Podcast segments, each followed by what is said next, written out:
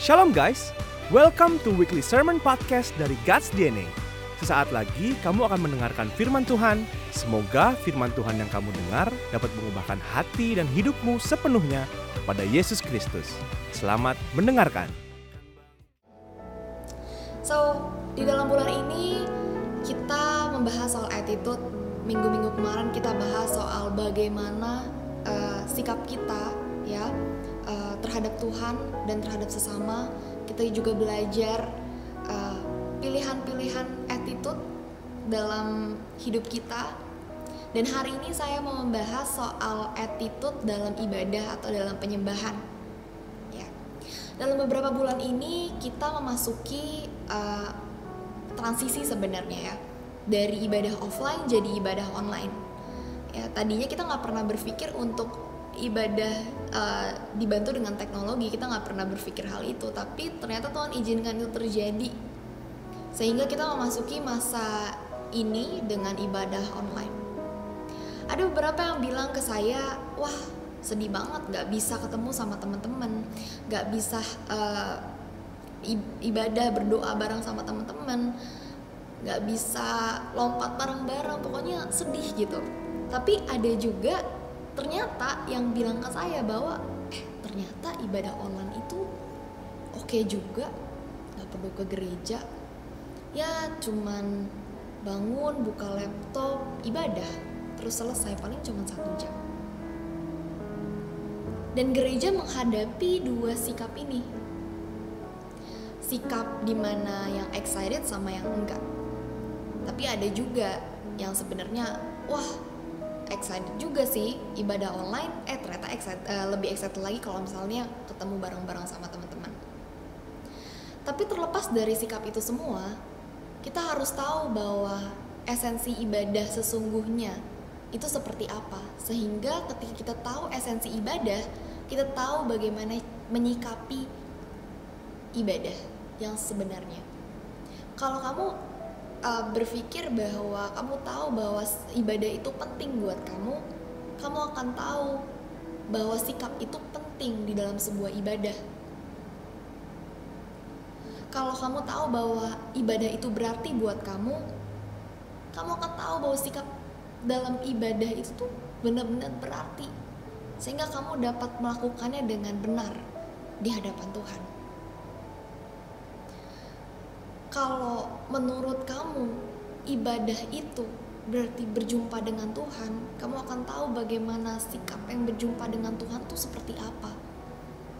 Dari hati kita, dari perilaku kita secara nyata, dari pikiran kita, kita akan tahu bagaimana. Well, ibadah itu di dalamnya ada doa, pujian penyembahan, dan juga mendengarkan firman Tuhan. Di dalam bahasa Yunani, uh, ibadah atau penyembahan itu disebut dengan latria, yang artinya adalah sebuah penghormatan mendalam yang ditujukan kepada Tuhan. Arti kata penghormatan mendalam itu sangat penting, teman-teman. Menarik perhatian saya. Kenapa? Karena berarti ketika kita menyembah Tuhan, ketika kita beribadah, kita menunjukkan rasa hormat kita sama Tuhan bukan cuma sekedar rutinitas. Bukan cuma sekedar uh, karena ini kewajiban buat kita. Enggak. Tapi didasari rasa hormat sama Tuhan. Karena kita tahu bahwa Tuhan berhak mendapatkan penghormatan tertinggi.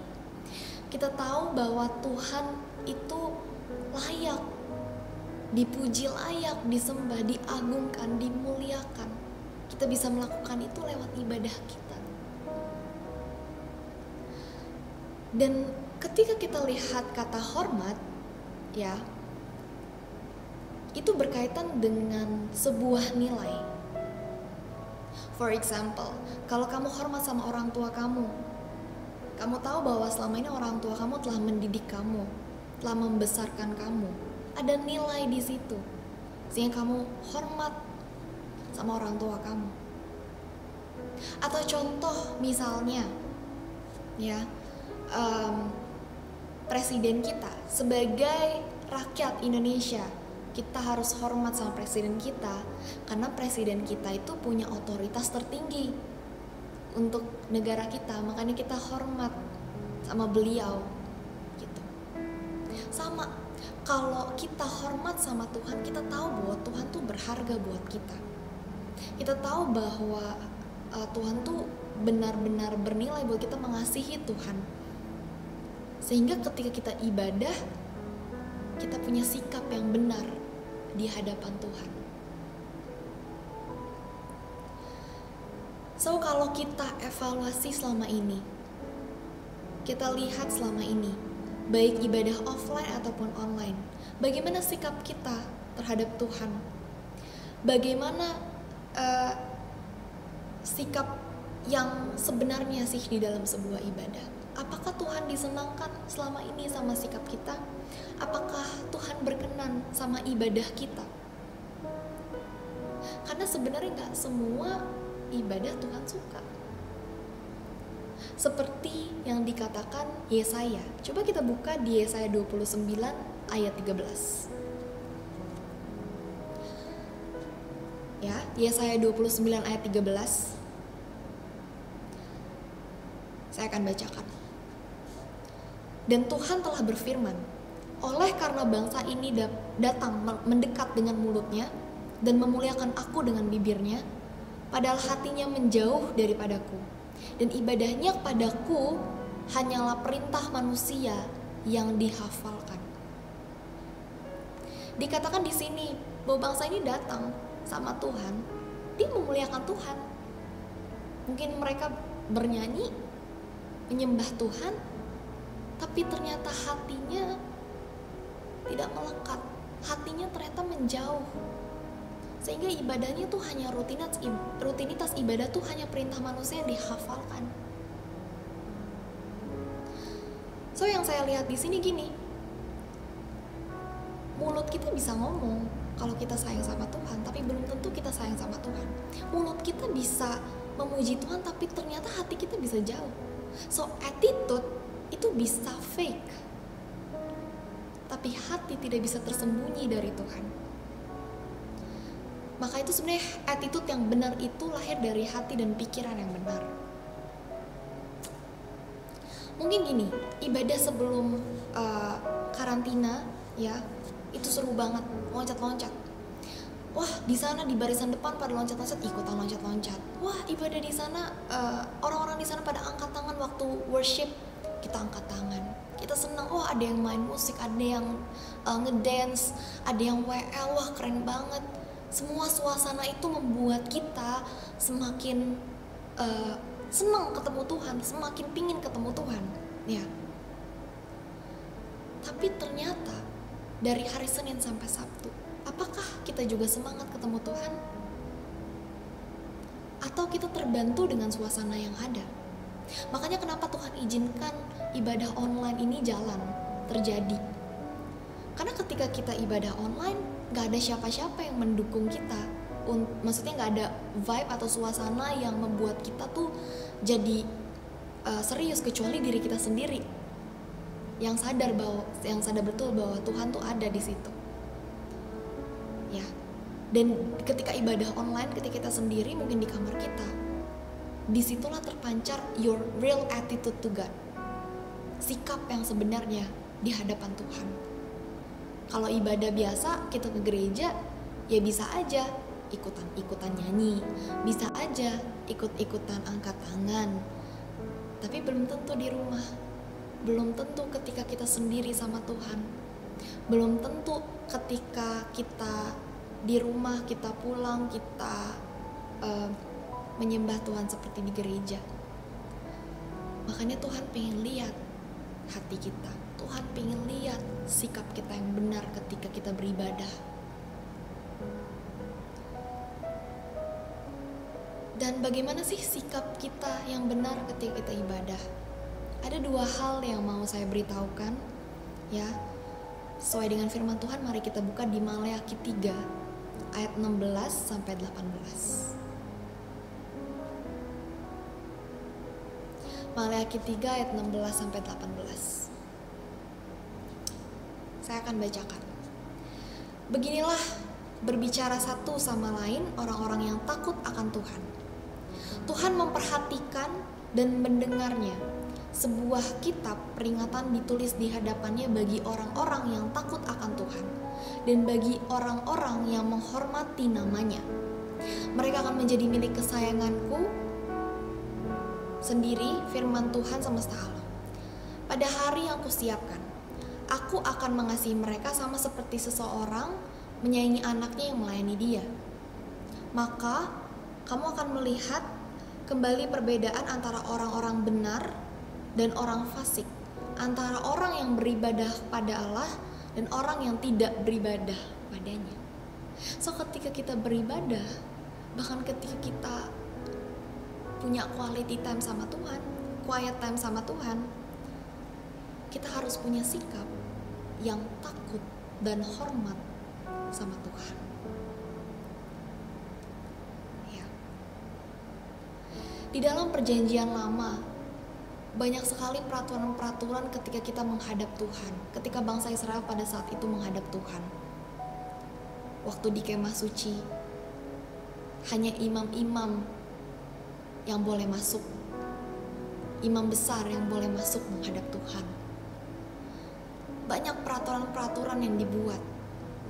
Sebenarnya satu, Tuhan ingin menanamkan rasa takut dan hormat akan Dia. Dia pingin supaya kita mengasihi Tuhan dengan rasa yang dengan rasa takut dan hormat akan Dia.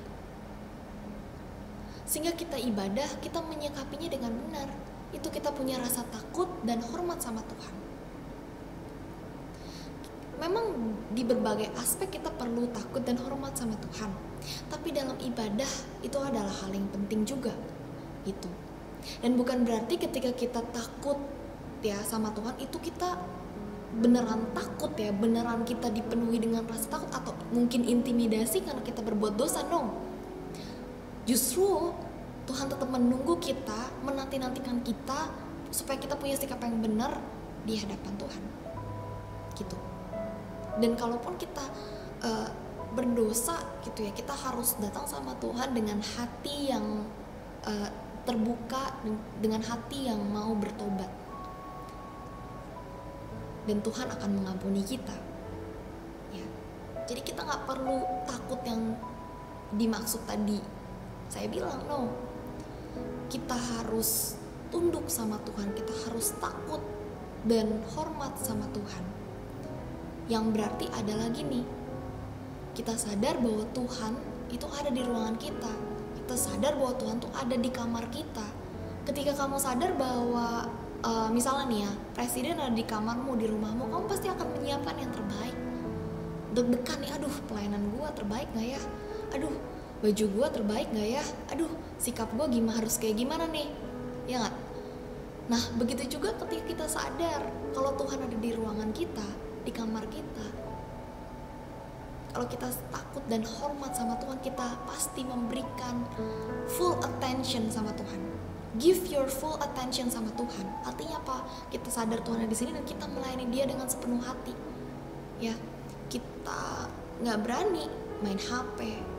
Kita nggak berani untuk sambil makan. Karena ya seharusnya gini sikap ibadah online sama ibadah offline tuh harusnya sama. Gak mungkin kan kamu tiba-tiba beli popcorn abis itu kamu datang ke gereja kamu dengerin pendeta ngomong gitu sambil makan popcorn gak mungkin. Gitu. Harusnya sama sikapnya. Kita benar-benar full perhatian kita sama Tuhan sebenarnya teknologi hanya sebagai fasilitas tapi kamu tahu bahwa uh, ibadah online itu bukan tontonan bukan film yang kita bisa buka terus kita cuma bisa nikmatin enggak tapi kita ikut berpartisipasi di situ kita ikut berdoa di situ kita ikut memuji dan menyembah Tuhan di situ kita ikut bernyanyi kita dan kita menikmati hadirat Tuhan. So ya, ibadah online bukan tontonan, tapi uh, online tuh adalah fasilitas gitu. Yang penting adalah kita sama Tuhan, hubungan kita sama Tuhan, sikap kita sama Tuhan. Itulah yang paling penting. Gitu. So yang pertama takut dan hormat akan Tuhan. Yang kedua, sikap yang harus kita miliki ketika kita berjumpa dengan Tuhan, kita dalam ibadah, itu adalah sikap yang haus dan lapar akan Tuhan. Sikap haus dan lapar akan Tuhan adalah sikap yang kita tuh benar-benar uh, getting excited gitu untuk ketemu Tuhan, semangat gitu ketemu Tuhan, menantikan wah ada ibadah hari ini, ya. Dan ketika kita ibadah, karena kita haus dan lapar akan Tuhan, kita harus belajar mengekspresikan penyembahan kita. Kamu harus belajar mengekspresikan penyembahanmu. Meskipun di rumah, belajar untuk tetap angkat tangan, belajar untuk tetap bernyanyi sampai suara uh, telingamu mendengar nyanyianmu. Ya. Kita harus belajar mengekspresikan penyembahan kita. Saya teringat kisah Daud, ya. Waktu Daud menjadi raja Israel, dia tidak sama sekali menghilangkan esensi penyembahan di dalam hidupnya. Bangsa Israel tuh, uh, Daud tuh benar-benar sangat menyukai yang namanya penyembahan. Walaupun dia jadi raja, dia nggak jaga image, dia tetap menari buat Tuhan, dia tetap mungkin bermain musik, dia nyanyi buat Tuhan, dia bermasmur buat Tuhan. Dia tidak menghilangkan esensi penyembahan dalam hidupnya. Dia sangat suka dengan penyembahan. Dia mengekspresikan penyembahan itu. So mungkin di kamar dia, waktu nggak ada orang, kita belajar untuk mengangkat tangan. Kita belajar untuk yuk sama-sama ketika kita hormat akan Tuhan, kita haus dan lapar akan Tuhan, kita berlutut, kita berdoa. Itu adalah tindakan-tindakan yang ketika kita haus dan lapar akan Tuhan, kita bisa melakukan itu, kita bisa mengekspresikannya itu yang saya pelajari dari Daud. Ya. Dan uh, saya teringat juga kisah Musa. Waktu bangsa Israel berperang dengan bangsa Amalek ya. Waktu itu ketika Musa mengangkat tangan bangsa Israel tuh lebih kuat. Ada yang ingat cerita itu dan ketika Musa mulai turun tangan bangsa Amalek justru malah lebih kuat. Jadi ketika Musa angkat tangan tuh bangsa Israel lebih kuat dan sehingga mereka bisa menang. Dan sehingga Musa tuh harus dibantu untuk ditopang tangannya. Saya teringat kisah itu karena gini karena uh, ketika Musa mengangkat tangan ya, ini kan sebuah tindakan fisik gitu ya, tindakan iman, tindakan fisik ketika angkat tangan, bangsa Israel lebih kuat. Tandanya gini, ketika kita angkat tangan, kita tahu bahwa Tuhan tuh turun tangan. Ketika kita angkat tangan, kita ekspresikan itu, kita tahu bahwa Tuhan tuh disenangkan. Tuhan tuh suka dengan ekspresi kita. So, ketika kita ibadah offline, waktu kita kumpul sama teman-teman kita menyembah Tuhan bareng-bareng. Kita mengangkat tangan mungkin kamu menangis mungkin kamu kamu merasakan hadrat Tuhan dengan kuat. Yuk sama-sama kita rasakan di rumah. Sama-sama kita lakukan di kamarmu. Kamu tepuk tangan kamu mengekspresikan itu di hadapan Tuhan. Karena kita harus melakukan itu seperti untuk Tuhan bukan manusia. Bukan untuk dilihat orang kita semangat kita menunjukkan itu kita lakukan itu pada Tuhan bukan untuk manusia. Jangan takut untuk mengekspresikan penyembahan kita. Jangan takut ketika kita di rumah ketika di kamar kita harus mengekspresikannya itu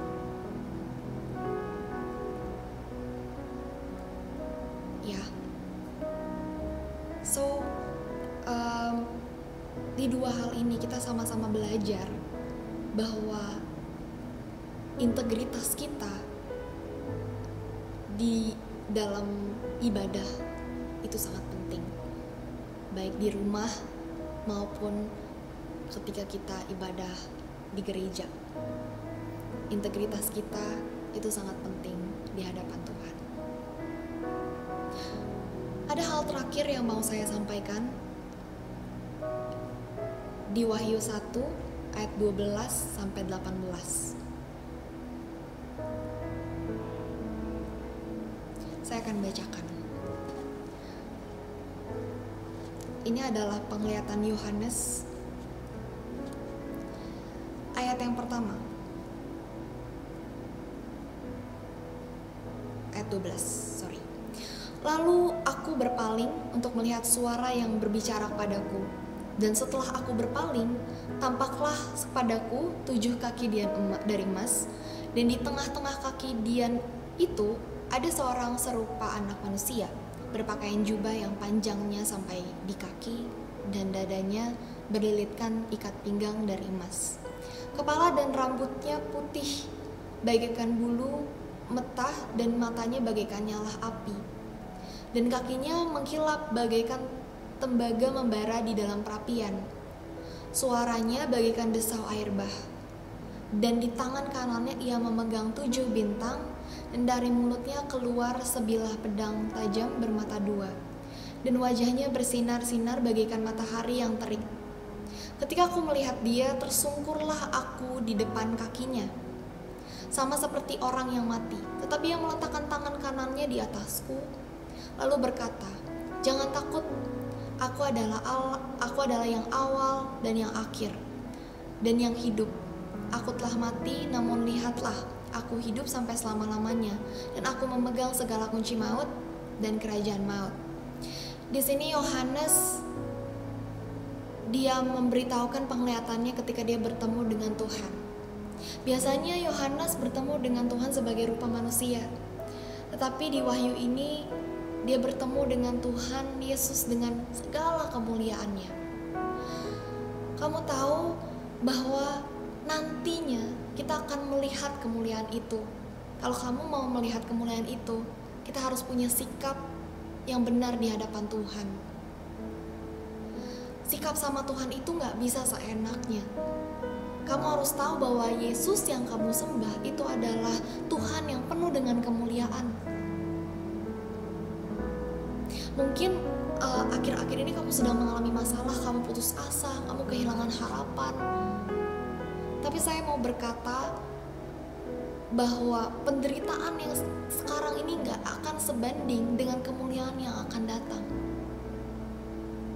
So tetaplah bersikap takut dan hormat sama Tuhan. Tetaplah haus dan lapar cari Tuhan setiap hari. Karena kita akan melihat kemuliaan itu. So, kita perlu Kudus untuk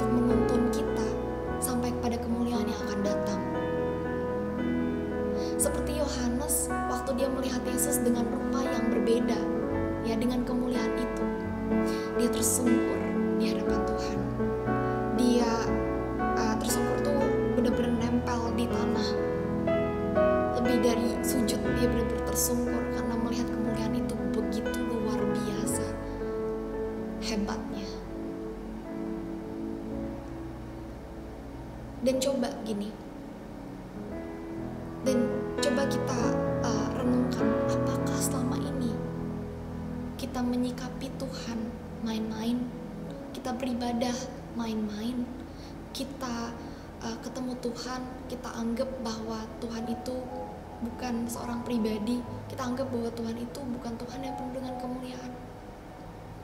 Tapi kalau kita anggap bahwa Tuhan ada Tuhan yang penuh dengan kemuliaan, kita tahu bahwa uh, Tuhan itu luar biasa hebat. Worship kita akan berbeda. Penyembahan kita, attitude kita akan berbeda. Kita harus memiliki sikap yang benar ketika kita beribadah. so hari ini mungkin um, ada yang selama ini merasa bahwa oh ternyata selama ini sikap gue main-main ketika gue beribadah online. Gue bahkan gak menganggap ada Tuhan di situ.